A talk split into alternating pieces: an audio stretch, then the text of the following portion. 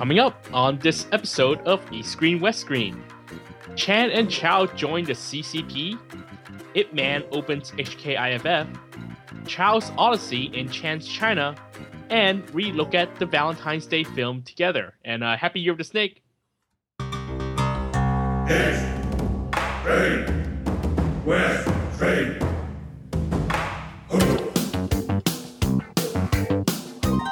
This is East Screen West Screen with Paul and Kevin, where if films were food, they'd be full of it.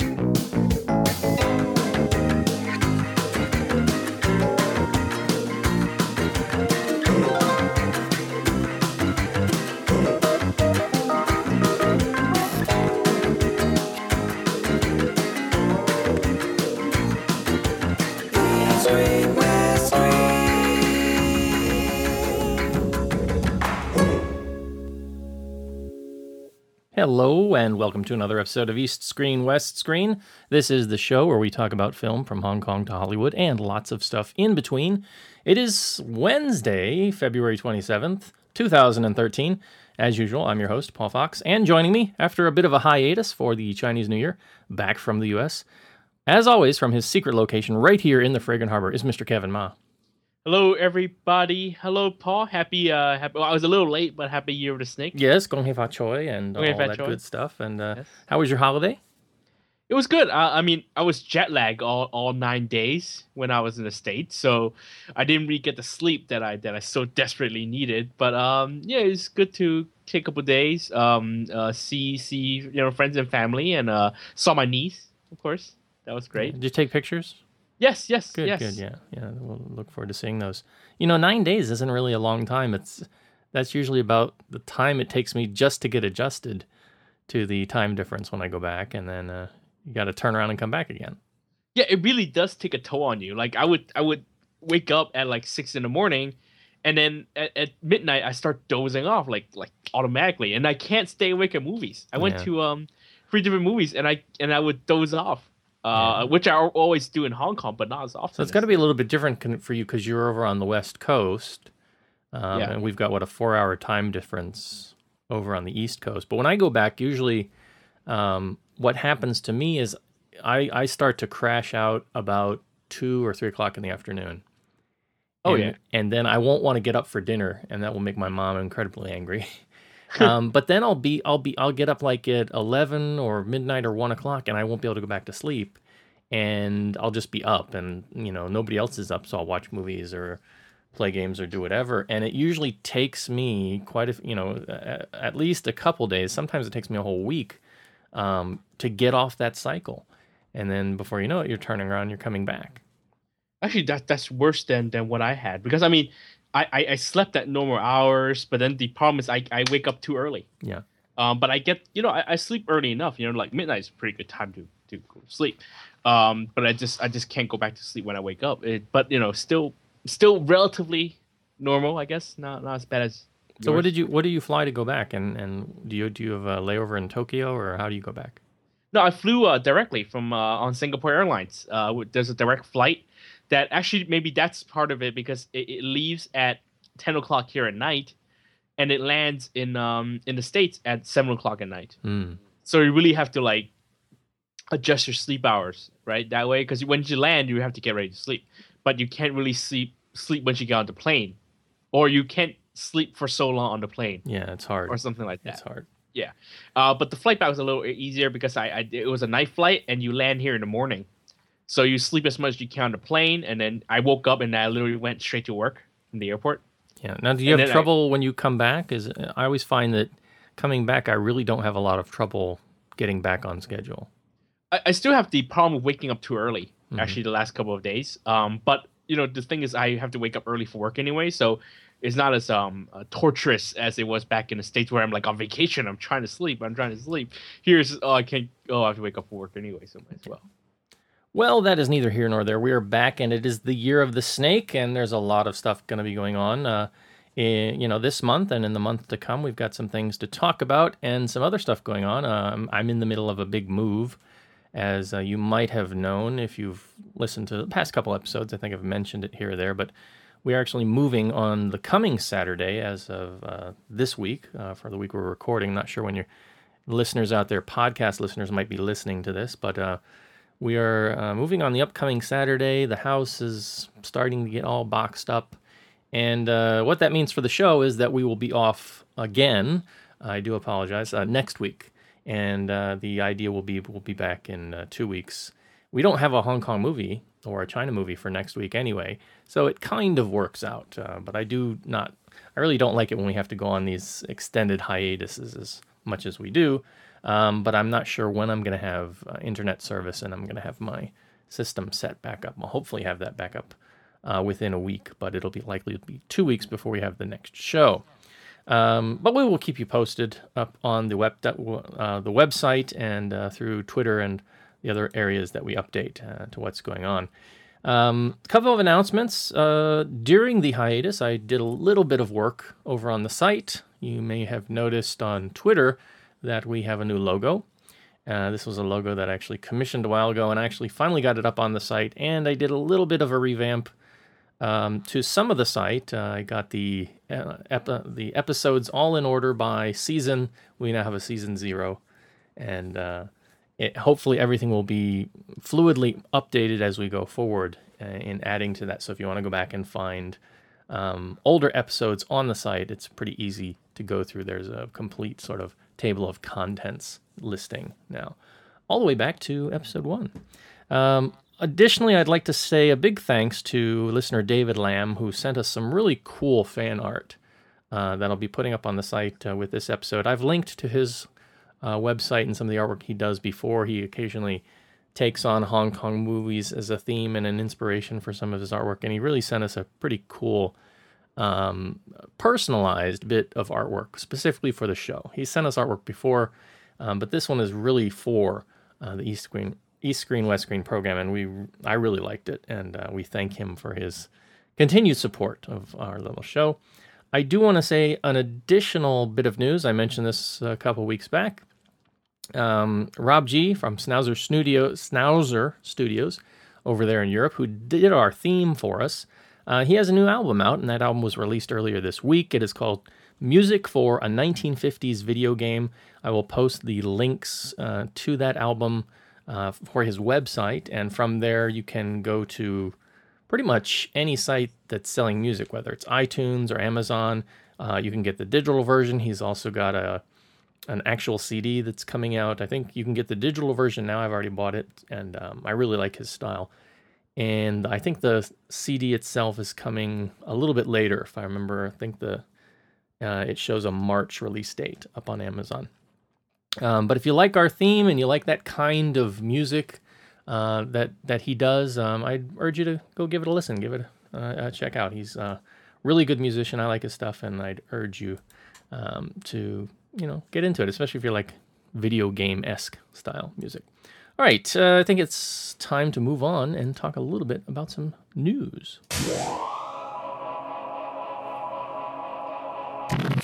All right, so since we haven't actually had a show since when? Uh, it's been like a, while. couple days uh, before before Chinese yeah, New Year. I think it's been since January, right? Um, no, no, February, February. Did we have a show in February? The very did, beginning, right before, right yeah. before we did all the New, New Year movies, right after we saw them. So yeah, uh, yeah.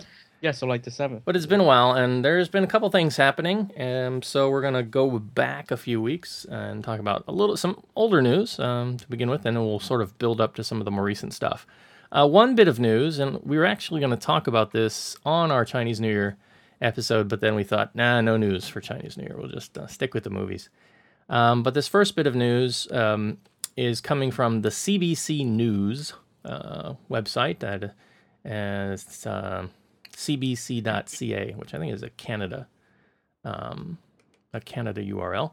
Uh, it says Jackie Chan named to Chinese government advisory board, and he has been named along with the 2012 Nobel um, laureate uh, Mo Yan, as well as um, Stephen Chow. Um, they are, um, you know, the uh, director who we uh, talked about last time.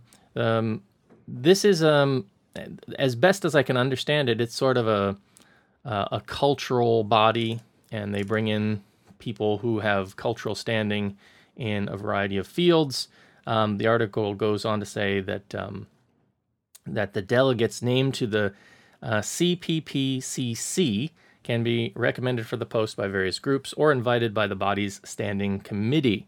Um, I mean, uh, we've talked about Jackie Chan, and I had a pretty big discussion over on uh, Google Plus with some uh, people earlier in the week because there was an Apple Daily article about Stephen Chow basically kind of saying he's abandoned Hong Kong and um, he's not, you know, doing the kind of work he used to. And this that came, you know, just before the the big news of uh, some of the numbers for his film, recent uh, Chinese Odyssey film in the mainland. And We'll talk about that in just a bit. Um, but I don't know. You know, it, it, I guess this is seen as a very um, polarizing move by these guys because I- I'm wondering do you actually have to become a party member? I would think you'd have to be a party member to be part of these committees. Um, but I'm not exactly sure that's the case. Um, but it seems like, you know, if you are on a committee with other party members, you're going to be working quite closely with them and you're going to be, um, you know, uh, cozying up to, to the party in some way, shape, or form. Am, am I correct in this assumption, Kevin? Well, and we're gonna talk about this this official language, this official stance, not not not the truth, not not the reality. Is that the Chinese government and the Chinese Communist Party are actually separate entities. Yes. They're considered separate entities. So, to be working in the political advisory in in the government doesn't mean you are in the party. I believe.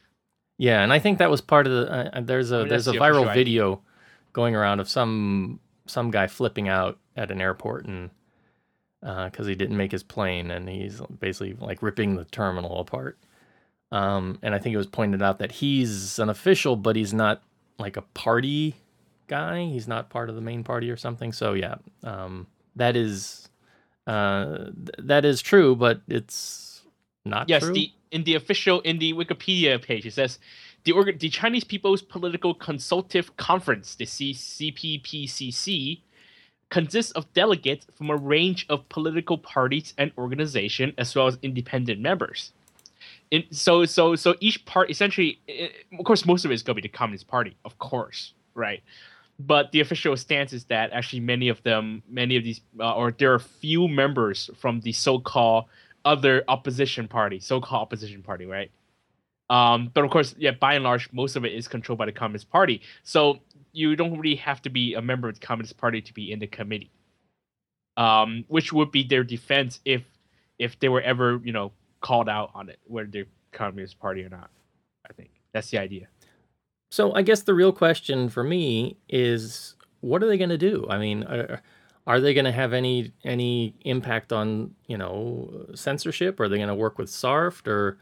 Um, No, no, these guys, they're just these these are essentially uh, de facto, just de facto honorary members, who are just um they can use the name to to get clout elsewhere when they when they work on deals, when they meet business people, when they when they go and pen you know, uh future whatever deals they want to make, they can just an honorary title. It's something that they can say they are in order to smooth things over in the future um, they don't actually have to do any work. I, I, I don't, you know, people who actually show up at these things, they fall asleep anyway. So it's not like they do any real work. Um, the article says that this group um, is an advisory group that meets at the same time as the National People's Congress in March. Um, so they're going to be um, meeting about something in, in, the coming month. Who knows? You know, maybe they'll uh, um, they'll compare box office notes. You know? I, I think, I think they are, they are a little more, um, they are, they, they will be a little more under pressure or under the spotlight because they are celebrities. Um, when the fact is, you know, many of these members they show up and they fall asleep and don't do anything real. So, but then when they do it, they're going to be called out on it. I think that'll be interesting to see how, how the media, how netizens, uh, pay attention to these celebrities uh, on the committee. Of course, there are a few, you know, there are a few Hong Kong celebrities. I think they're on that committee already. Um, and Jackie Chan, Charm, uh, not Charm. Um, I mean Stephen Chow are just the the latest ones. The latest ones, yeah. It says the appointment of famous figures to political posts has sparked heated discussion in editorials and on Chinese social media. Um, I'm assuming things like Weibo. And he says, with commenters noting that spotty attendance records and a lack of concrete contributions by show business and the athletic world delegates to the CPPCC in the past. So um, it sounds like, you know, one of the things they're hoping is that they bring, you know, the, the these famous actors, come directors into the mix, and then more people are going to show up, basically. I, I, I don't even know. I don't, I don't know what the idea is, but you know, like Mo Yan, like, do you think he's gonna say even whether they want to be on it or not? Um, I don't think they're gonna ever say no. Yeah. Uh, so essentially, just force they just got these title on them. Whether they do anything is really their own thing. Um, and um, whatever, I guess have have fun. I don't know. Just don't run for chief executive of Hong Kong. After You know, the, the- you know, the joke is that um, uh, chief executive of Hong Kong by now at this point, essentially, he's the party secretary representing Hong Kong province. Yeah, well, that's a, that's what a lot of people say. Um, all right, but that's that's that's a discussion for you know East politics, West politics, I guess. You know, Andy Lau, if he wants to be chief executive of Hong Kong, he's probably gonna have to join that committee. Um, yeah, unless unless Hong Kong gets universal suffrage and then the people just vote him in. That's a good one. Well, there was that petition, right? There was a there was a legitimate petition going around um, The White House or for like Andy that. Lau for chief executive. Uh, all right, uh, next bit of news about the Hong Kong International Film Festival. Uh, this piece coming from our favorite news site, Film FilmBiz Asia. Uh, this is from Stephen Cremin from um, Thursday, February 21st, uh, so just last week. Um, this is about uh, the film Ip Man Final Fight, directed by Herman Yao. And this is going to be the opening film for the Hong Kong International Film Festival this year. Um, it says the festival has regularly screened the films of director Yao, um, whose latest work is a sequel to his "The Legend." Uh, the Legend is Born, Ip Man. Um, but this one stars uh, Anthony Wong, Wong Chau-sang, as the the martial arts master in his, you know, his uh, what would you call it? Golden years? Is he is he that old? The older, essentially, is the is the uh, uh, second hour of, uh, of Grandmaster. Yeah. I suppose. Um. So yeah. Uh. You know, I, I'm I'm excited to see this film. I, I like Herman Yao. The first one was, you know, was okay. It wasn't wasn't outstanding. Um. But uh, the trailer alone was enough to get me excited to see Anthony Wong and Eric Tsang having a fight. I mean, that's just not something you see every day. The the Um, the the martial arts matchup we've been all waiting, we've all Yes. been waiting for. E- Yeah. even though we didn't know we were waiting for it, we we we have been all this time.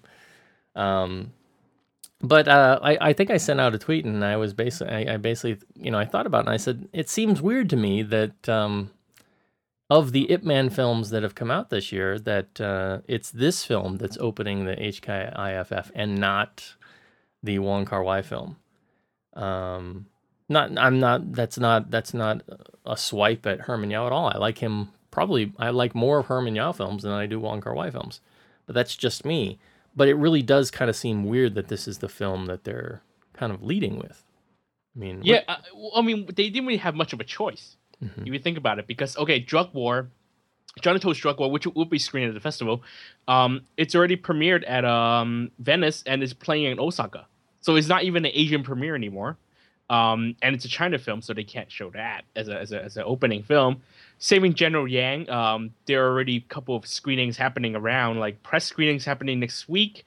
There's a, a screening happening in my school this Saturday with a Ronnie Yu uh, talk. So it's been seen. So it's not like the world premiere that that um, they wanted to. Plus, again, it's really more of a China film Hmm.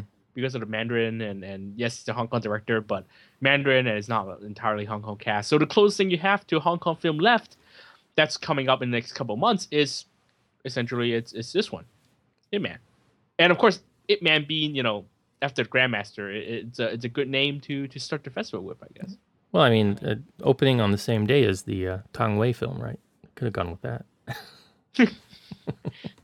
not not really festival material. Yeah, that well, that one, that one. Actually, I'm surprised. Well, that one probably too commercial, or or they couldn't work out some kind of deal. Well, the thing is, opening in, in, in the mainland on the 22nd. Mm. But yeah, you're right. It could have gotten some kind of festival screening, but I guess they couldn't secure it. Um, whichever, but um, you know, it's not a terrible choice, but it is not a very popular choice. It seems like hmm because to this day, I mean, ticket sales started last Saturday, and uh, even to today, um, the opening film is still neither the showings, including the one with the with the, with the cast and crew, is sold out. It's not sold out yet. Hmm. So clear, it's not a very popular choice for for opening film this year. Even I, I think even last year when um, Don't Go Break no not Don't Go Break no uh, Love in the Buff sold out very quickly as well for opening film, even though it was like uh, four days before the opening of the film uh the the the the, the opening film showing uh, at the festival sold out very quickly but this year it's it's a it's very slow for this film even though many of the other films already sold out including the uh the first showing of drug war Yeah. Well, um, I'm you know I, I'm excited to see it. I won't be seeing it during the festival. Uh, I just you know I don't have the time to get out to the screenings. Um, we'll talk more about the festival as it gets a little bit closer, though. I'm sure Kevin is going to keep us abreast of all the many shows that he buys tickets for and the many that 28 he, buys tickets for and doesn't actually get to see. yeah Um, I, I am i am making a very conscious efforts to try and make to the movies you say inclu- that every year. including including including thinking about the geography when I buy these tickets. Like I would be foolish enough to buy like a ticket at um uh, you know for a cinema where I live at like a five o'clock show and then like buy a, a eight o'clock show at like across town and thinking I'm gonna be watching across the street and then like go home and then go back out, which I'm not gonna do. So I'm trying to do that this year. Are you taking time off? No, no, not at all. Um, so so actually the fact that I found 28 screenings to go to, despite that, is kind of a miracle. There's there's one film that I really wanted to see, and that is um, Wicked City. They've got a screening of that, um, but they've only got one show, and it's in the middle of the day on a Tuesday. And uh, I, I, you know, based on my current teaching schedule, I could try to rush over to the Science Museum and try to maybe make it back, but it would be super tight. I don't know if I'd be able to do it. Um, I'm still debating whether to try or not. But uh, I, you know, because not a not a great film. If you know Wicked City, it's um, you know um, the Tsui Hark uh, adaptation of a Japanese um, supernatural sci-fi slash anime um, story. But uh, I've actually got it on video back in the states somewhere. But I've always wanted to see that on the big screen. Um, It does have one of the iconic images that I always remember of Hong Kong cinema, and that's the um, the the the the the uh, high angle shot or low angle shot or high angle, I guess that's the word, of the plane of a of a jet flying over a building really closely. yeah. That's like an iconic image. I'm not sure. I never, I, I've never seen the entire film, or I have, but I don't remember. But that's one image that's always stayed with me for some reason when it comes to like Yeah, I mean, it's certain. It's certainly not a. It, it- it's not. It's not one of the better. You know, Tsui Hark's got much more um, artistically pleasing films out there. Um, but it's one that I've always really liked, and I, I've always wanted to have a chance to see it in the cinema. Now I've got it, but they've only got one screening, and it's in the middle of the day. So Yes, that's what they always do with the, the retrospective, the filmmaker and focus retrospective. Like last year, I wanted to see um Too Many Ways to Be Number One. No, that was two years ago. Two years ago, I want to see uh Too Many Ways to Be Number One as part of the Wai Ka-fai retrospective. Um, and they put that at like seven thirty at the night of the um the night of the Asian Film Awards. Uh, and I couldn't make that this year. I i this is part of the Andrew Lau retrospective, Wicked City, and uh, also other films, including The Guillotines. I don't know why, and uh, Confession of Pain and Initial D. But actually, the one the one Andrew Lau film in the retrospective that I really wanted to see was Young and Dangerous, the first Young and Dangerous film, and it's showing at the Science Museum, which is a perfectly you know good screen. And sadly, I'm giving that up to watch um another indie film Hmm. uh across town. So that's like the one thing I'm like, no, it's Young and Dangerous versus a indie film I want to see. So I chose the indie film. Sorry, sorry, again. yeah, it's um, yeah. What are you gonna do? but it's a good it's a good fest you know it, you know you have a good festival on hand when you when you're trying to like oh I have too many films to watch i i need to like pick and choose really carefully i think that's a sign of a good festival Well, uh, you know, it's I, I've kind of drifted away from festival just because you know, fam- family and work have taken precedence, and I've just not been able to have the time to get out the screenings. But every once in a while, you know, there's there's one thing that I want to see, and uh, it just doesn't work out because they're showing it. Uh, you know, I would think they would sh- they'd shift more towards the, you know, the early mornings or the evenings for a lot of stuff. But I guess they figure the festival's more for people coming in from out of town, people who don't have regular jobs. Well, the thing, one one thing I like about the HKIFF is that they're not like your typical, um, uh, I guess the the festival in terms of festival um, circuit. In that it's you only get the festival circuit um, aura in the first week because of FILMART, not because of the HKIFF. HKIFF doesn't have a competition, so it really is about watching movies instead of about competing and film markets and all that other crap.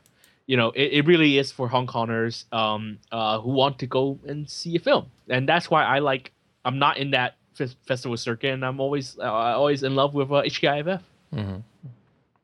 So, uh, am I correct? Did I hear you right that this is part of the uh, Andrew Lau retrospective? Yes, this year the filmmaker in focus is Andrew Lau. Mm. The, that's why they're showing, like I said, they're showing Infernal Affairs, Confession of Pain, The Guillotines. Um, there are a couple of good stuff in there, like you said, Wicked City, um, um, Young and Dangerous, and uh, so they're covering both his work as a director and a cinematographer. Hmm. So that also includes Ringo Lam City on Fire. Wicked, but I don't think Wicked City is part of that, is it? It is. It is. He was a cinematographer. Oh, was he? Okay, Yes. okay. Because Yes. yeah, it was. I, it was. Uh, Tsui Hark wrote it, and I think he produced. Who directed it? Uh, was it You know, I'm, I'm sure Uh, someone Peter else. Direct- yeah, on, on on paper, someone else directed it, but you know, Tsui Hark probably Yeah. directed it. That's probably true. Um, a- and another thing, uh, another program worth worth looking out for, and I'm not saying this. I'm not just saying this because I wrote stuff for it, but uh, this year the Hong Kong Film Archive, along with the film festival, is uh, presenting a um a retrospective of Golden Harvest films from the 70s to uh, up to the 1990s, uh, covering essentially two three decades, uh, including um, films like Way of the Dragon, um, Aikido, The Big Boss, um, Last Hurrah for Chivalry, um, let's see, Enter the Dragon, um, up to newer, more contemporary, you know, romance stuff like A Fishy Story. Um, I Am Sorry, there, uh, which stars uh, Carina Lau. But the first part of the retrospective will be at the HKIFF, and the um, the rest of the program will be held uh, between April 4th to the 30th of June. Yeah. And uh, isn't um, that also part of one of the book releases? Yeah, uh, I, I think that's in, uh, not not not from the festival. Uh, the Film Archive will be will be releasing a book uh, about Golden Harvest. Yeah. I think yeah, as Kozo Kozo tweeted about yeah. yeah. Um, all right. Well, we'll be talking more about the Hong Kong Film Festival, and um, certainly uh, Kevin will be tweeting about it and uh, writing about it, and we'll be coming back to visit uh, and discuss some of his experiences. And I'll talk about if I actually sneak out and manage to see Wicked City on a big screen or not. Um, but more of that to come in the weeks to come. For now, let's move on and talk about some other uh, Chinese cinema news. And uh, this is going to be about uh, the film that we talked about last time for Chinese New Year. And that is Stephen Chow's um, Journey to the West Conquering Demons. Um, so, you know, sort of his uh, reboot or the, the uh, readaptation of part of the Journey to the West or Chinese Odyssey uh, stories that he's working on um, has done really, really well in China and uh, apparently it's uh, broken some records and kicked butt and taken names. Uh, there's been a couple articles. There's uh, a couple articles up over on FilmBiz Asia um, talking about the the numbers it's taking in, and the one I'm reading from now is also from Stephen Cremin uh, from February 15th, where he says that Journey breaks China's single day box office record. Um, you know, it, it- as as I was mentioning before, Stephen Chow is a very hotly discussed figure right now in Hong Kong. Um, the Apple Daily has been has a had an article out saying that uh, you know Steven's kind of you know given up on Hong Kong cinema, and he doesn't have the magic that he used to, and he's just looking to you know cash in in the mainland. And I think they wrote that before the numbers came in. Uh, and so now the numbers are in, and uh, film's doing really, really well. and Apple Daily's kind of got a little bit of egg on their face. Um, I correct me if I'm wrong, Kevin, but didn't CJ7 kind of do a similar thing? I mean, it didn't do too well here in Hong Kong, but did pretty well in the mainland. And uh, if I remember correctly, they went on to do a spin-off cartoon series. Um, actually, it did. CJ7 did very well here. Um, fifty something mil, uh, Hong Kong dollars, which is pretty much on par with Stephen Chow films, uh, here in Hong Kong, despite the bad word of mouth. Um, of course, it did very well in, in the mainland, but um, in case of Journey to the West, uh, the film F- as of as of um, I think uh, the twenty fourth, and I'm I'm looking at official figures here, uh, as of the twenty fourth, which is three days ago, it was at nine hundred and ninety two million RMB, which makes it the second highest grossing Chinese film ever. Yeah, which is Um, currently behind Lost in Thailand, which we talked Yes. about earlier. Yes, it has passed the one billion RMB mark, um, essentially over the last couple of days, and it is aiming straight, and and, and it did it in two weeks.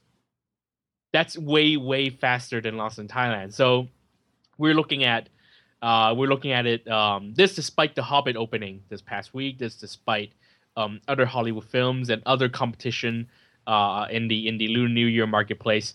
Um, it will become. It, let's face it. I am forecasting that it will be it will be Lost in Thailand uh, by by next week, uh, probably next week or if not the in two weeks or so. Um, so yes, it's done incredible business in, in in China. This is not even numbers that Stephen Chow would do in Hong. Kong. I mean, this is not the kind of record that Stephen Chow would break even in Hong Kong. It CJ7 did very well. It was the top grossing movie that year. Um, I think I have to double check, but um, it wasn't very disappointing at all. Uh, in Hong Kong, Journey to the West is the highest grossing um, Chinese language film out of the the three, which is uh, Hotel Deluxe, uh, I Love Hong Kong 2013, and uh, Journey to the West. It did about 25 mil, which is not your typical uh, Stephen Chow numbers, but let's face it, he's not in the movie, and it's a film made for the mainland. So, um, considering that, I think it's, it's it's fairly good. It's a very good number, 25 mil. Uh, it will probably hold up for a while as the highest grossing uh, Hong Kong film of the year, probably until until the summer.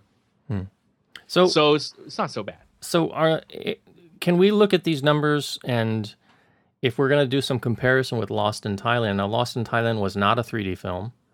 Nope. Uh, but this one has both 2D and 3D versions, and so Yes. we've got the inflated 3D price that's playing in there. That, that's not to take away from the fact that you know a lot of people are still going and seeing the film, but that is a factor uh, in in a, in a small way.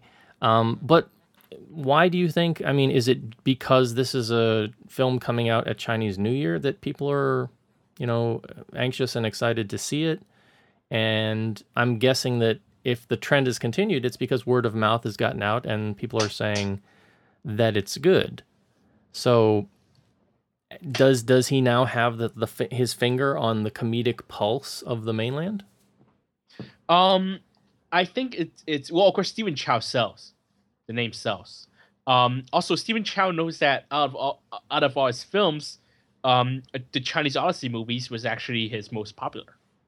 So when it came time to to get himself out of acting and trying to work on directing, um, he's gonna aim and, and trying to aim for the mainland market. Of course, he's gonna try and exploit on what he's um, most popular for, which is the you know Journey to the West story, to the West film.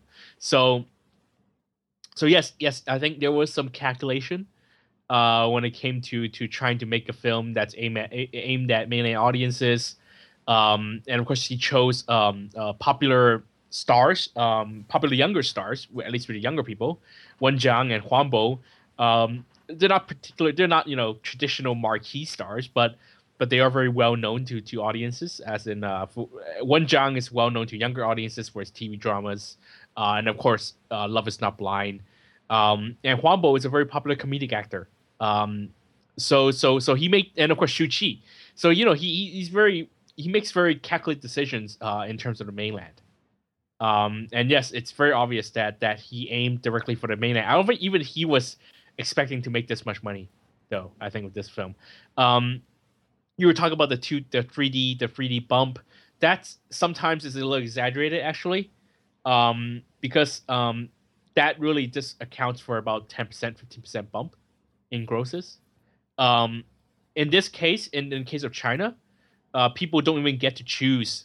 So it's not like it doesn't really say anything about the popularity of 3D movies. It, it says something about um, people will will are willing to pay 3D prices for movies they want to see, and this this is the case with uh, Journey to the West. Is that um, not to take away from, like you said, not to take away from the success of the film.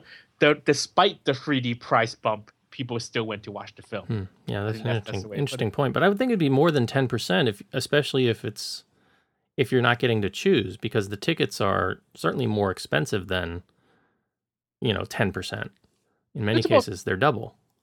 Uh, not no no no not double at all. Even it's uh, it's around the same trend as Hong Kong. I mean, even in Hong Kong, the the bump is around twenty percent maybe Hmm. at the most, and that's the same in, in in China. Unless you're watching on IMAX. I mean, IMAX is huge, right? But Yeah, but true. IMAX gross IMAX gross is still doesn't really account for a lot of the box office uh, in China. Maybe because there aren't enough screens. Yeah, you're right. I, I'm I'm I'm thinking of my my old man Saturday morning discount price show comparison. right, right. And, and in China, in China, of course, film uh, film going is still very um expensive activity. So right now, I'm looking at this figure.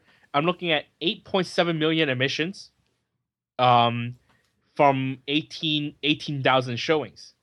That's the figure you that the, you divide the two, and that's how you gauge how a movie is popular or not. You don't get you don't have to worry about being manipulated by 3D prices because right now that's saying that in each showing, on average, each showing has 70 people in each showing. Now think about how many houses in your typical multiplex. That's about 100 something seats. So when you have average of 70 something audiences, and, and I'm talking about average um, in a 100, 100, 200 seat house, that's pretty impressive. That means the movie is truly popular. Yeah. Well, I mean, it's it's it's good news for you know fans of Stephen Chow, I think. Um, but if you're kind of looking for a return to form, um, this film is not entirely that. Not at all. Um, I mean, because you- in, in the, the, uh, the one thing I took away from it is I really want to see the main the the Mandarin version. yes, You know, I really want to see the Mandarin version when I watch it again because the Cantonese version, the dialogue, um, it wasn't sync sound first of all, and it just it just didn't seem to fit. It didn't seem to have the same bite. It didn't seem to have the same. Um, it, it it didn't resonate with the actors obviously because they were speaking Mandarin. Um, I mean that that could be a factor in why it didn't do as well Yeah. in Hong Kong. I mean, it did well enough, but you know, yeah, not as well. um, But uh, but actually, someone on the um on the when I said it was the worst, one of the worst uh, Stephen Chow openings, uh, in years. Um, someone said uh, uh, uh, to me that you know I think on the internet, I'm not sure, I think on Facebook or something, that maybe Stephen Chow would learn a lesson. And then you look at this, and you look at this, these grosses, and the only lesson that Stephen Chow learns is that, well, I can see where they really love me. him him and Jackie Chan and everybody else. Right. so um, clearly, the only lesson Stephen Chow's going to learn is that, well, next time maybe I'll try a different mainland actor. Yeah. I, I, I do I do wonder if this will prompt him to make another film in a shorter time span. It's hard to say. I mean, right now there's already a um, a profit profit splitting dispute uh, brewing amongst the uh, the distributor and the two food financiers. Hmm. So I think there might be a very long um, legal battle ahead uh, for the film, which may stop Stephen Chow from. Well, I think Stephen Chow is the director, so he's totally hands off by now. Yeah. Uh, at this point, because right now it's between the the big big you know the big bosses, and for for him, he's probably planning something else already. And um and Derek Kwok, who who who is co-director, now he has a he has one he has one of the highest grossing Chinese language films of all time. You know, from the director of The Moss and The Pye-Dog. And he has another Good blockbuster coming. Uh, yeah, he has another blockbuster coming at the end of the year, a firefighting um film coming at the end of the year. So it's it's really much better. It's gonna is a much better um success for Derek Kwok than Stephen Chow. Yeah. Um, co-director of Gallants, right? Yes, yes. Um, so, well, you know, it's it's it's a film worth seeing for sure. But I I direct people to see the Mandarin version if they can, Yes. because that's what I want to do. And of course, we know that you know Stephen's going to be busy. Uh, if he's not making movies, he's going to be on the uh, the CPPCC. So he's going to have his hands full. All right. Uh, last bit of news for this week. Going to some Oscar news. Uh, so the Oscars were earlier. Um, the really big news, kind of sweeping through Asia, is of course that Ang Lee won for Life of Pi, um, which was a surprise to me. Although I was very, very pleased that he won because I really, really liked that movie. Um, and I think in a moment uh, that uh, you know I'll let Kevin talk a little bit more about his thoughts on um, the Oscars. Uh, I did not watch the Oscars. I just looked at sort of the results at the end, and uh, quite a few films that I haven't seen, so I don't really feel the need to comment on those films that I haven't seen that did uh, get awards. But um, there is an interesting bit of uh, news or an article that's over on IO9 that I'll um, put up in the show notes that's uh, related to Life of Pi. It's talking about the visual effects industry and how, and basically the uh, the article is ta- um, it's titled "How the Oscars Proved Hollywood is Killing uh, the VFX Industry," and it comes from Lauren Davis, and it was put up yesterday, February twenty sixth. And um, she talks about how a lot of the visual effects industries um, have gone out of business. And how because of the you know the the way they operate, you know they usually get a set you know package uh, to do visual effects for a movie. Then if the movie goes on to do extremely well, well the visual effects company doesn't really see any of that because they're not you know their contract is is sort of a, a one-off deal. Um, and a lot of times because of the pressures of doing visual effects style work, um, they're working oh, you know, a lot of overtime for no pay and a lot of late hours when they're pushing for that uh, final release schedule and things. Um, mentions a lot of this in the article. Goes on to mention too a little bit of the um, the the unfairness uh, that actually happens in the Oscars with regard to how much time they give uh, some of the big headliners and, and some of the celebs like Ang Lee to give their speech before they start playing the uh, get off the stage music versus uh, some of the uh, some of the lesser known categories like visual effects and others. Um, it's an interesting article, uh, and if you're interested in visual effects and uh, this particular take on uh, you know visual effects, go go take a look. It's interesting too because you know at one time visual effects wasn't really you know, a best picture, best director kind of a film, you know, in the old days, it wasn't necessarily a film that was heavy in the visual effects area. So when you get a film like uh, The Life of Pi, which is, you know, almost all visual effects going in there and, and winning awards, uh, some of the top awards, it starts to get people thinking about some of the focus that's going on. And um, if you're interested in that, go take a look. So, Kevin, what were your thoughts on the Oscars? Well, I, I, I, you know, I actually did um, and it sounds silly right now, but yeah, I did like um, like a bet with my girlfriend. We did like a wager. We we had a different ballots, and we we try to uh, uh um see who who had to who gets the most right, and uh, of course she she won and I lost. Um, and and you know the thing is I, I I I voted I chose based on who I thought would win, not because who I thought should win. Um, and when we talk about best director, um, do I think actually I think the best director um out of those weren't really even on that list. I mean, for example, I thought Kathryn Bigelow should have been uh, nominated for Zero Dark Thirty, and she wasn't. Um, um, and uh, but as for the the winners, uh, uh, and you were talking about special effects, I I don't agree with um, Life of Pi winning uh, best cinematography because um, most of that cinematography was actually uh, um, you know done created in the special effects studio. It was created by the VFX artist, not by the cinematographer, not lit, not framed by the cinematographer, but they were done by by special effects artists. And the fact that the the cinematographer, the Oscar winning cinematographer, went up the stage and didn't even thank those visual effects artists, uh, I think um, is is quite um, is is a little unfair. Uh, we're gonna go back to that topic. Um, as for the other winners, um, Argo, I think that everyone knew that that was to happen. Um, I, I, even to this day, I'm not sure who I was rooting for to win. Um, of course, best actor, you know, Daniel Day Lewis. He's phenomenal in Lincoln. Have you seen Lincoln yet, Paul? I have not. No. Phenomenal. Uh, definitely you should you should watch it. Um, best actress again, kind of up in the air. I thought Jennifer Lawrence was good in, in Silver Linings Playbook, so I don't mind her winning.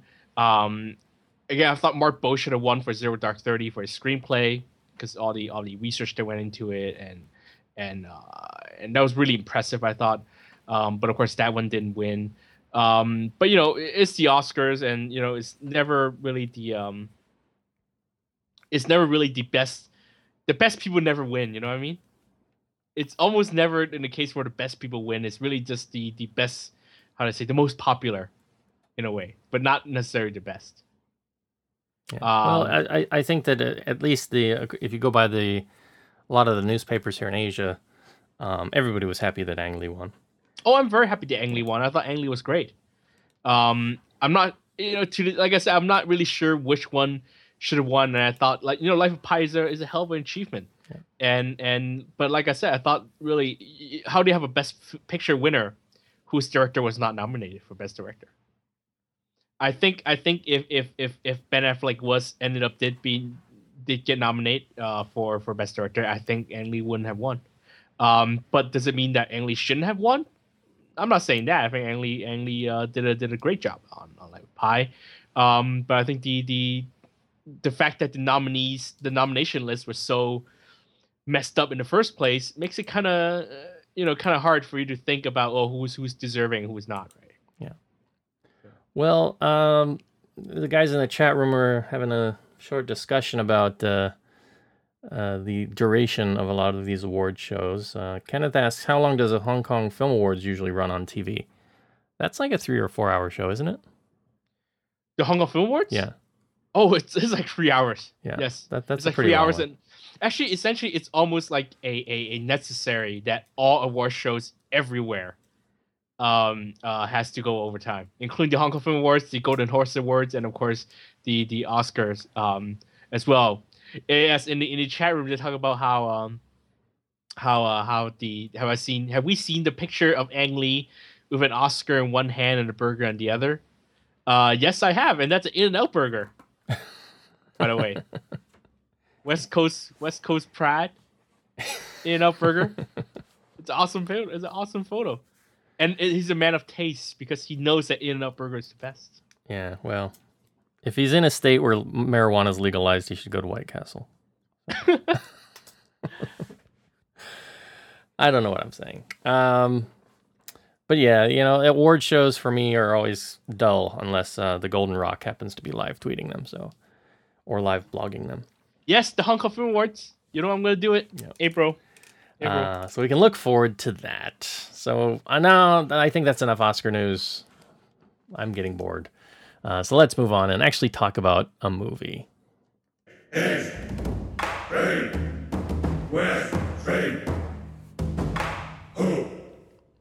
All right, so we have one uh, East Screen film to talk about this week, and that is the Valentine's Day uh, rom com dram uh, known as Together. Now, this is directed by uh, Clarence Fok, or as listed on Wikipedia, if you do the Google Translate, Clarence Ford. Um,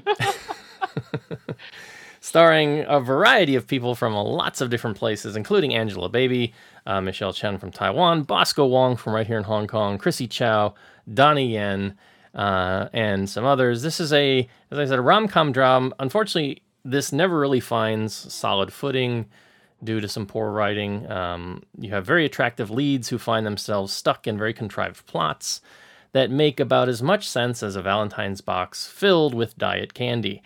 Uh, they do have some moments of chemistry, but these are often counterbalanced by completely awkward pairings that hit you like a blunt arrow to the forehead.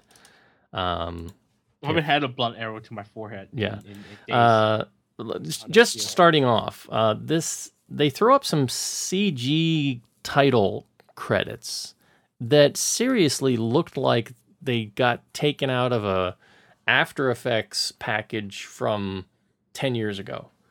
Um, they're they're like these CG balloons that you know pop up, and then there's a logo, and it just says together, and just look terrible. Um, I'm not sure who was doing the the subtitle direction or the art direction, but they should have just gone with uh, you know a very simple font. It would have been easy to do, and that it kind of just threw me off. I it looked so fake and and and kind of gaudy um, that I kind of had a feeling from the get go that this was not going to be um, a pleasant experience. um, that when the best thing about your movie is the cameos, you kind of start to know that things are in trouble. And you do have a lot of cameos in this film, aside from the leads. Uh, the two Fama kids, uh, Luk Wing and C Kwan, are here. Uh, you've got uh, GC Gooby who shows up. Uh, Eric Kot has a fairly fun scene.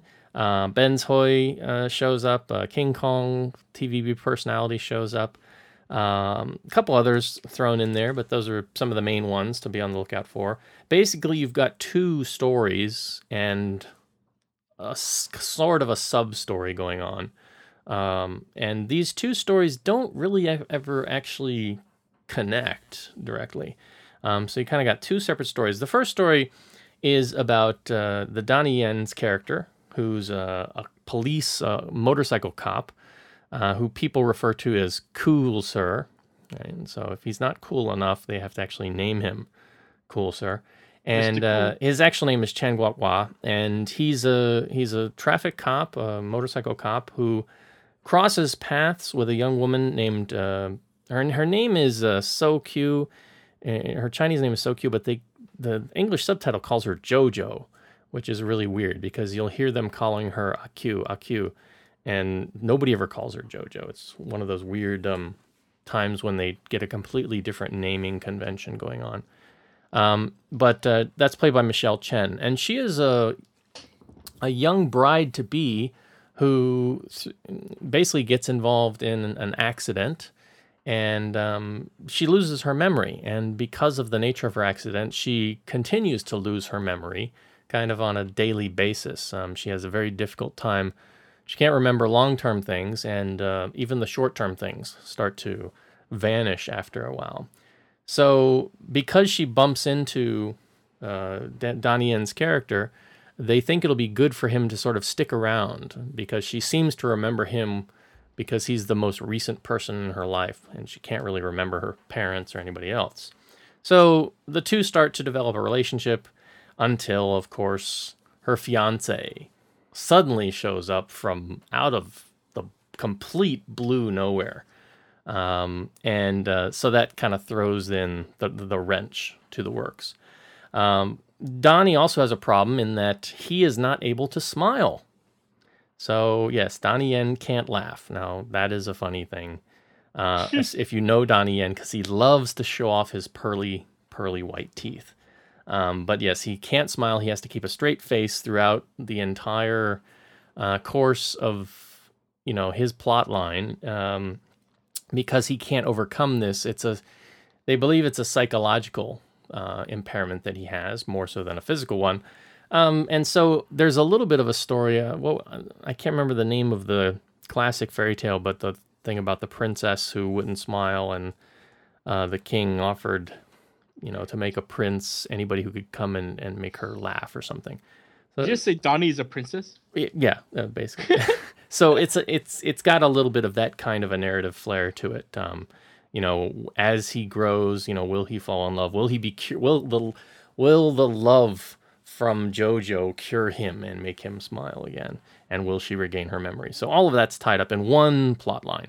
Then you have another plot line with um, Angelababy playing a gongnoi, which is basically a very, you know, the term for a materialistic Hong Kong girl. Um, girls who love, you know, name brands and things. And she plays a character named Lee Sing Nam, who's a young, um, you know, 20 something, upwardly mobile person. She, you know, she has a decent job. She makes good money and she uses her money to buy name brands and then talk to them. Yes, she talks to her Prada shoes and her uh, Gucci bags and uh, all all the other things like they were pets. Um, so if that's not weird, uh, then she suddenly gets thrust upon her um, a chance to be in a relationship with a Gong Lam, the sort of the Hong Kong counterpart to the materialist Hong Kong girl is the I don't know what the proper adjective would be, but um, the Hong Kong male who tends to dislike the Hong Kong materialist girl. and uh, usually these two are kind of at odds on local forums and things. Um, you know, the the materialist Hong Kong girls don't like Hong Kong guys because of their attitudes, and uh, vice versa. But these two characters are kind of thrust together, and they decide to have a sort of a romantic period of a week together. And every day it's going to be a different romantic experience.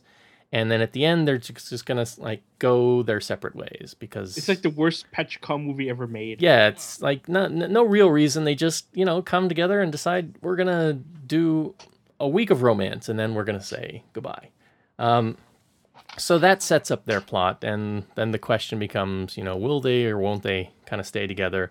They throw in a couple curveballs because um, Bosco, uh, uh, Bosco Wong comes in, and he's Angela Baby's boss, and uh, he kind of is going to be a third, you know, he's going to be the the third wheel, uh, the potential rival for a while, and he's you know drives around in a super rich car, and he wears super white suits, and um, uh, it plays a pretty good antagonist uh, for the most part, uh, but really there's not a whole lot there. Um, then these two stories never really have anything to do with each other, but the film bounces back and forth between them. Um, the, the one thing that kind of shows up towards the end is then uh, Chrissy Chow pops up as a, I guess, an ex of Donnie Yen's character. And the one thing that I learned is that, yes, again, Chrissy Chow can't act. And Donnie should never, ever, ever do a scene with Chrissy Chow again because it was one of the most awkward. I don't know how to describe it. It was just really a, a it was an awkward, awkward scene where he's just like standing there, not saying anything. He touches her face. He walks away. He comes back on the screen. He touches her face again. It's just weird. And um, you know, I I like Donnie, uh, and Chrissy can be okay in some things, but she was not okay in this. Um, so there's just a lot of strangeness, a lot of things that aren't explained, a lot of plot points that kind of get left hanging, and things that they don't bother to take into account because that's they're they're just not interested in. Like again, um, in the case of um, Michelle Chen's character, her you know she has this accident, she loses her memory, and her fiance is just out of the picture until he needs to be back in the picture, and there's no real explanation of why he was gone or where he went. They they try to pass it off in sort of a one sentence explanation that doesn't make any sense. Um, but he, they're just trying to focus on the romance notions, and they're not trying to make it sensible at all. And so ultimately, uh, it doesn't really work. And it it's not a really pretty film to look at. A lot of the scenes are very drab. Uh, there's no real great cinematography of note.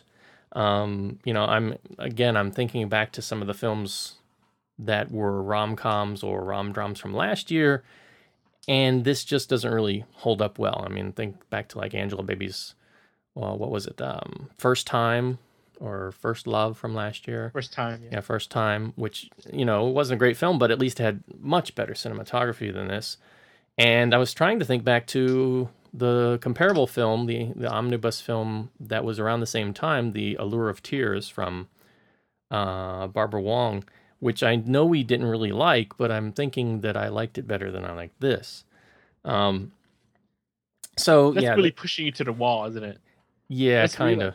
It's like pushing against the wall. You have to say it. Oh my god. but um you know I, and i you know i like angela baby um i tend to like a lot of the stuff that she does she's not you know a great award-winning actress by any sh- shape or form she's a pseudo model and I, and I was thinking too is this the first time that the two sort of queen queens of the pseudo model industry have done a film together i can't think if they i don't think they've been in a film before right because you've got angela baby on the one side and chrissy chow on the other side um, and even though they don't have scenes together, they're in the film together. I don't think they've done a film together before. Have they? They they might have in in the earlier days, but um, now that I think about it, no, there may not been. But I mean, there have been other movies where you know more pseudo models teamed up or act, uh, acted opposite each other or together before. I think Yeah. anyway. So Chrissy and Angela Baby, yeah, I think you're right. They've never been the same film together, but if it has to be together, I mean, why? Anyway, um, yeah, even Angela Baby, who I think tends always look pretty good. There were a couple scenes where she was just not shot well, and Um, even the she poster, legs. the you- legs. yeah. But I mean, if you look at like the poster um, I, that uh, we've got, well, you can go to the website and and take a look, or if you're looking at the live stream, you can see it pop up. She's the topmost character on the poster. and It doesn't look like her. It's like they've got I don't know weird Photoshop or something going on. It, it- they they've really made her look different.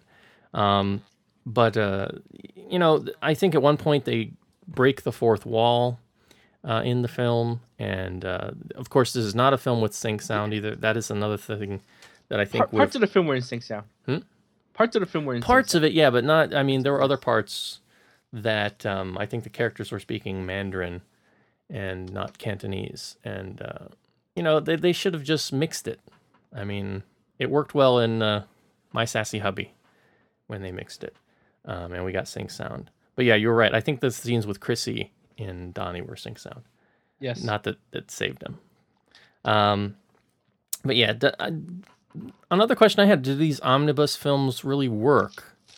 Because you know, I liked some parts of this film. I kind of liked the chemistry between um, Donnie Yen and Michelle Chen, and I would have liked to have seen more of their plot, you know, emerge. Not that there was much more that they could have done more with it, but there wasn't a lot there to begin with. Um, but I like their chemistry. I wouldn't have mind seeing a movie just focused on them, or alternatively seeing a movie about uh, Angelababy and you know her partner. But I was more interested in the Donnie character than anything else. Um, you know, but, but in making these omnibus films, you're cutting out story time, and so you're trying to tell a story in a much smaller period of time, and then you're just taking shortcuts. And I think that this film really suffers for it. There are deleted scenes at the end which were actually okay, um, and the, the the scenes at the end they were just kind of cut out and put during the credits, and they were actually better than some of the scenes that were in the film. They could they could have actually taken out other stuff and left those scenes in. um, but ultimately, together is not something that is very well put together, and I think you should just flee it. Kevin, Yeah. uh, Um. Wasn't there supposed to be three stories? I'm pretty sure there was supposed to be three stories, but you know, I could see why they just sort of gave up, and and just went like, yeah, screw it. Um, we have these two, and they're bad enough already, so let's not torture people. Um, I mean, who cares? I don't want to sit for these two stories again, let alone a third one. Um, crying out loud, Donnie Yen plays a man who can't show emotions. You know, it's tailor fit for him, but I'm just saying, just the the the the, the um the humor behind that premise, the, the absurdity behind that premise is so. well, I, I do think I think somebody was having a bit of fun with him because he is known for kind of flashing his teeth, right? I mean, I don't think he's known for like a killer smile, but I, I think he's known for being like a no nonsense, like ass kicker kind of thing. Mhm. So maybe that's the thing. But I mean, his whole like cool persona. Um, you know, I think we're talking about how like some some actors are just naturally cool and some actors try too hard, um, and it comes off really funny. I think Donnie is in that latter, the latter camp because you know when like there was one point someone was taking a picture of Donnie's face and he's like in a he's in his you know traffic cop getup with the huge sunglasses, and then he automatically starts just pointing his finger, and we're like, yeah, like, stop trying, dude, just stop trying. this, it's just freaking hilarious. Um, and Michelle Chan, I mean, I just felt sorry for the poor girl. I mean, she was in one of the most successful Taiwanese films ever made, and she's stuck in this crap. Um, just sort of playing this melodramatic role, and and you know, I mean, bless her. I mean, she's doing, she's she's trying, and she's she's a professional actress, and trying her best. But you just kind of feel sorry that she's stuck in this really juvenile, dumb, badly written role, um, with this really annoying character. Uh, I, I just really felt bad for her. Um, so I was like, why? Seriously. Um, everyone in that story seems to be acting in different films. Like Donnie is in some actionless version of Flashpoint.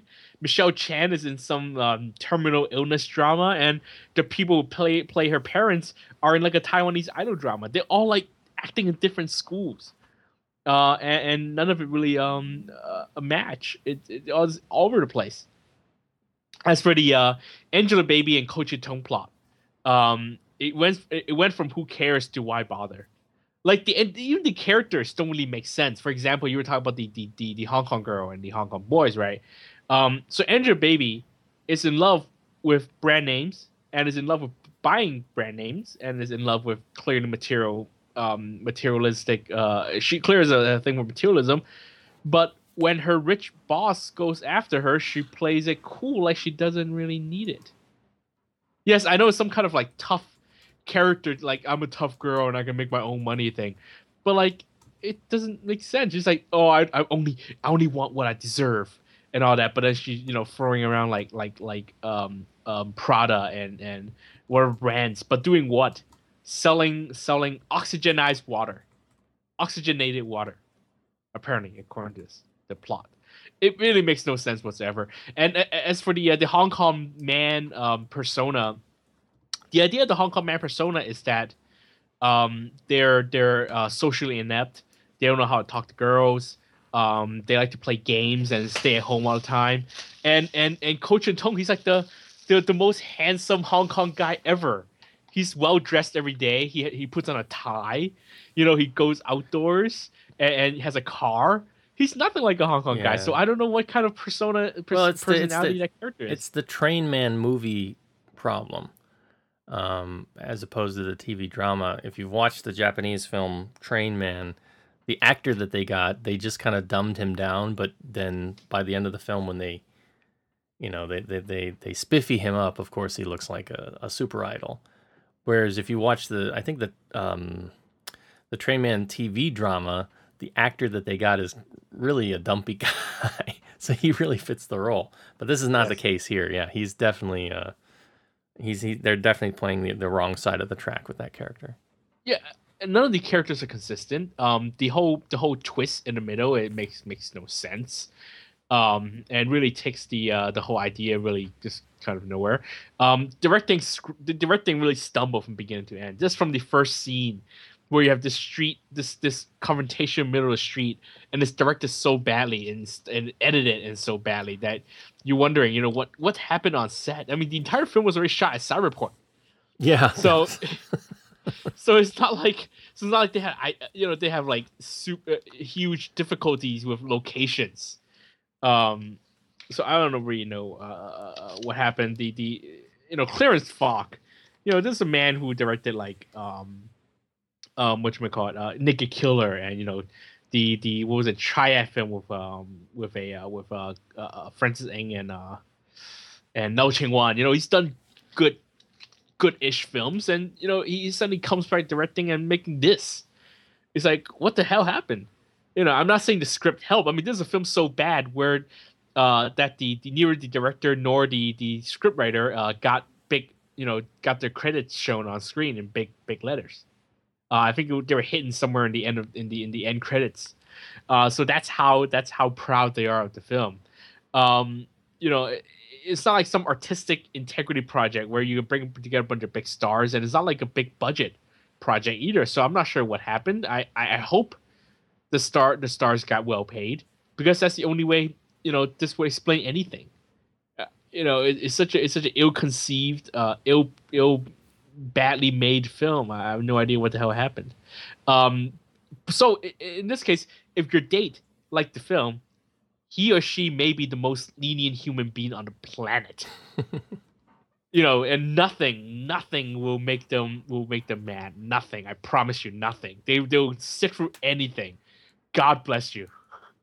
So congratulations. You have you have really a, a, a open-minded or really lenient uh, mate there, and and you really should treasure him or her for the rest of your life because I can't imagine anyone not coming out of this, you know, not angry. So so together is the new litmus test for a future partner. Yes. Unfortunately, I saw Kozo, and and, and friends of the show, Tim and and Shelly and those people, and I and we all came out kind of, just kind of like, what the hell was? I mean, we had a good time, unintentionally la- laughing at unintentional stuff, but we're just like that was terrible. So so clearly, none of those people, you know, passed the litmus test, and and I can't imagine anyone I know passing that test. So uh, yeah, try try it out. Yeah, I you know if we could go back to the question really quick, um, of are you know is the the very nature of these omnibus films does it make them already somewhat flawed because you're limiting limiting seriously limiting the amount of character development and and story that you know these character characters can deal with. So you're already sticking them just to some you know poorly developed plot points. You know, um, the girl who has memory loss every day, or a guy who can't smile, or a girl who loves you know materialistic uh, name brands. No, I, I think it's the um it's the Love Actually syndrome. You know, put a bunch of big stars together and and uh, put a bunch of plot, and you don't even have to make you know connect them uh, together, and you'll you'll be hit. That I think it's that kind of mentality, and plus, it you know omni omnibus film is a lazy filmmaker's best friend. Yeah. Well, I mean, because uh, you know I only have to come up with you know like a thirty minute plot. And I don't have to come up with much. You know, I just have to you know throw stuff, throw out rejected ideas for feature length films, and and put them in thirty minute chunks, and it's fine. So it's not really. I don't think it hurts the creators. I think it's actually a, quite an easy way out for for, for scriptwriters. Hmm. Uh, I'm I'm just thinking back to um, last year's The Allure of Tears. Uh, again, I remember we didn't really like the film we all hated that much, the film. but in my mind, it seems like at least the film wasn't as lazy as this film. At least you know the story. They did try and interconnect the stories at a certain point, and the stories seemed a little bit more better developed than than this year's uh, version. And then I go back and think about some of the omnibus. They're not really omnibus films, but they kind of are. If you go back and you think of some of Patrick Kong's films, right, where you've got, you know, different friends who end up having different storylines um, that maybe revolve around a theme. I mean, this film kind of makes his films look masterful in some ways. Um, No, I actually I, I really hated Lure of Tears um based on the intention that yo here's these three really forced melodramatic stories that will make you cry and that's the entire point of the film. Together at least it's trying to do something, you know, oh it's Valentine's Day. So, you know, here's a pleasant even though Donnie's Donnie, Donnie is is trying something new. Not new, but you know, something that's outside his usual, you know, comfort zone and and here's a Valentine's Day film, you know, try to make a pleasant pleasant Valentine's Day for people, even though it's bad. But Lure of Tears was was really conni- you know dirty in the fact that I'm gonna you know make man- an emotionally manipulative movie and try to make you cry, Hmm. and and I'm gonna you know yeah m- remember uh, um the ridic- the absurdity of uh, Gigi Leung you know playing you know violin on a pedestal. You know, yeah, these ridiculous moments as well. So I think they're both equally bad, and and I think Allure of Tears is worse because it's not even trying to to to to entertain. It's trying to force people to cry. Yeah. Well, we can uh, curse them both for taking very cute starlets like Zhou Dongyu and uh, uh, Michelle Chen, and uh, you know, basically putting a, a a small blight on their resume. Yeah. All right, so there it is. Together, see it at your own peril, folks. Mm, think it's time for this.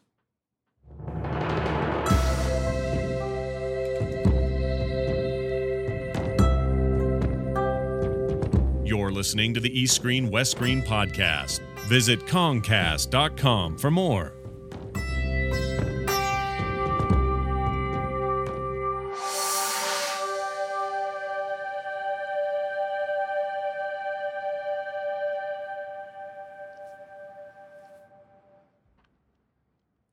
Right, folks, uh, that's going to do it for this week. We don't have West Screen Film, so uh, we are going to uh, call it a little bit of an early night, and I'm going to get back to uh, packing up and uh, loading up some boxes. Uh, comments, if you would like to send us a comment, of course, you can always do that. You can be a part of the show by getting in touch with us over at our website at www.kongcast.com. Uh, you can also drop us a line over on iTunes. We'd love to hear from you there. Leave us some feedback. Tell us what you like, what you don't like, what you'd like to see done differently. And uh, we are on Twitter. You can get a hold of the show at twitter.com slash Kongcast, where we will be doing uh, site news and updates from time to time. And if you'd like to follow me, twitter.com slash Foxlore. Um, not tweeting a whole lot these days, but I occasionally uh, forward some interesting stories from other folks or uh, get into some inane conversations about this, that, or the other thing. But I do urge you to follow Mr. Ma. That is Kevin Ma, also known as the Golden Rock. Uh, you can follow him at twitter.com slash the Golden Rock. That's one word. And uh, he often tweets about film news and uh, other stuff that's going on in the industry. So if you're interested in that kind of thing, please, you know, uh, do follow him. You can find us uh, directly if you'd like to email us. That is uh, Gmail, eastscreen at Gmail to be precise. And you can send us a question, a comment, send us fan art. Again, thank you, David. Uh, or send us an audio file with a question or short review of uh, something you know related to Hong Kong or Chinese cinema, and we might just play it here on the show. And we are over on Facebook, facebook.com slash east s west s. Uh, Kevin keeps that site updated uh, with what's going on, and of course you can um, you can kind of follow along with some of uh, what we do here. We don't have an official presence on Google Plus, but I'm over there. And if you're in Hong Kong and you'd like to come out to one of our movie nights that we arrange on occasion, um, we have a special event group that that occurs over on Google Plus. So if you're going to be passing through and in Hong Kong and would like to come out to one of those, let us know when you'll be here, and I can get you uh, put into that group. You can catch us on Stitcher, listen to us on your iPhone, your Android phone, your BlackBerry, and your Web OS phone. Stitcher is smart radio for your phone. Find it in your App Store or at Stitcher.com. Stitcher Smart Radio, it's the smarter way to listen to radio. We thank them for their support. Additional thanks to Rob Gubbers of Snauzer Studios for our theme. Please go check out his album, uh, it's really good. Uh, Ross Chen of lovehkfilm.com and uh, pay attention to his site because I think the uh, Love HK Film Awards should be happening in the next month or so or something like that, right? Uh, Yep. K Man, of course, for sticking with me for 141 plus episodes. And of course, all of you, the listeners, all you guys out there in the chat room, uh, Hong Kong Dave, uh, uh, Kenneth uh, from the Everything on Fire Network uh, or Podcast on Fire Network, and everybody else listening, whether you're listening to us live on the live stream or you're listening to us in podcast form, um, thank you for being out there. Thank you for listening. Thank you for participating. Uh, we like doing the show because we think you like listening to it. Next show is going to be in two weeks because it's going to take me that long to recover from this move. Uh, should be 142, and we're going to be looking at the latest is a Wong Jing film, I think, Princess and the Seven Kung Fu Masters. Right? Anything Yep, else yep. coming up between now and then? Well, uh, the new Park Chan-wook uh, film has his uh, director of Oh Boy making his Hollywood debut with uh, Stoker that that comes out tomorrow in Hong Kong. Um, and there may be a few things here and there. Yeah, you're right. Um, and hopefully in two weeks we can talk about um actually something we didn't get to talk tonight. Um, have you heard about the the Pan the anti Bulgaria article that that um that won the Hong Kong Arts Development Council prize? I heard I heard there was an essay that one Yes. was about Bulgaria. I didn't know it was anti-Bulgaria. very anti-Bulgaria. It's written by Beijing'er, a Beijing, um, Be- a girl from Beijing who, who, who now is a reporter in Hong Kong and has written, you know, numerous editorials. And yes, she won an essay for calling, uh, essentially saying that, be offended that Bulgaria is anti anti mainlanders. Hmm. Um, so in two weeks, I would like to propose that we talk about a little bit about this essay. Um, and uh, actually, a, a, a reader of the or listener of the show uh, from from the states um, also mentioned uh, the the recent TV drama uh, Inbound Troubles, Ah, yes. and uh, he sent us a link to a he sent me a link to a New York Times story about the show, and uh, yeah, we can spend a little bit of time talking about the the the the burning issue right now here in Hong Kong, and it's uh, between the, the mainlanders and uh, and Hong Kongers. Yeah. Um, for for those of you who are out there listening, um, I, I watched Inbound Troubles, and uh, the thing that drew me in initially was the name. The name is the Chinese name is um, uh, Bu Dai Ne Ho Ye, right? Yes. Um, which is a play on Her Fatal Ways, the Chinese name for Her Fatal Ways from the 1980s, uh, Bu Jian Ne Ho Ye. Yes. Um, and it's an interesting kind of a thing because now what we've what we've seen, something I've talked about before, is there's this whole sort of role reversal where Hong Kongers are now in a more inferior position, uh, and mainlanders are often in a superior position. We've we've discussed this point with especially with Chinese New Year films, where the you know you always have these rich mainlanders coming in to kind of save the day uh, at the end now, and so this is becoming a trend in other things like this uh, TVB drama, and so yeah, we can come back and we can talk about uh, a lot of that stuff. Uh, Yeah, especially since it's, such, it, it's plays such a big part in Hong Kong popular entertainment. yeah, that'll be good. Um, yeah, so we'll talk about that. And uh, we've got other stuff coming up uh, towards the end of the month. Of course, the Hong Kong International Film Festival will be starting. We've got uh, the new uh, the, the new Ip Man movie and a Tang Wei movie uh, also coming at the end of the month, so we can look forward to those. All of that and much more. Until then, this is East Screen West Screen wishing you good viewing, have a great year of the snake, and we'll see you next time. See you next time, everybody.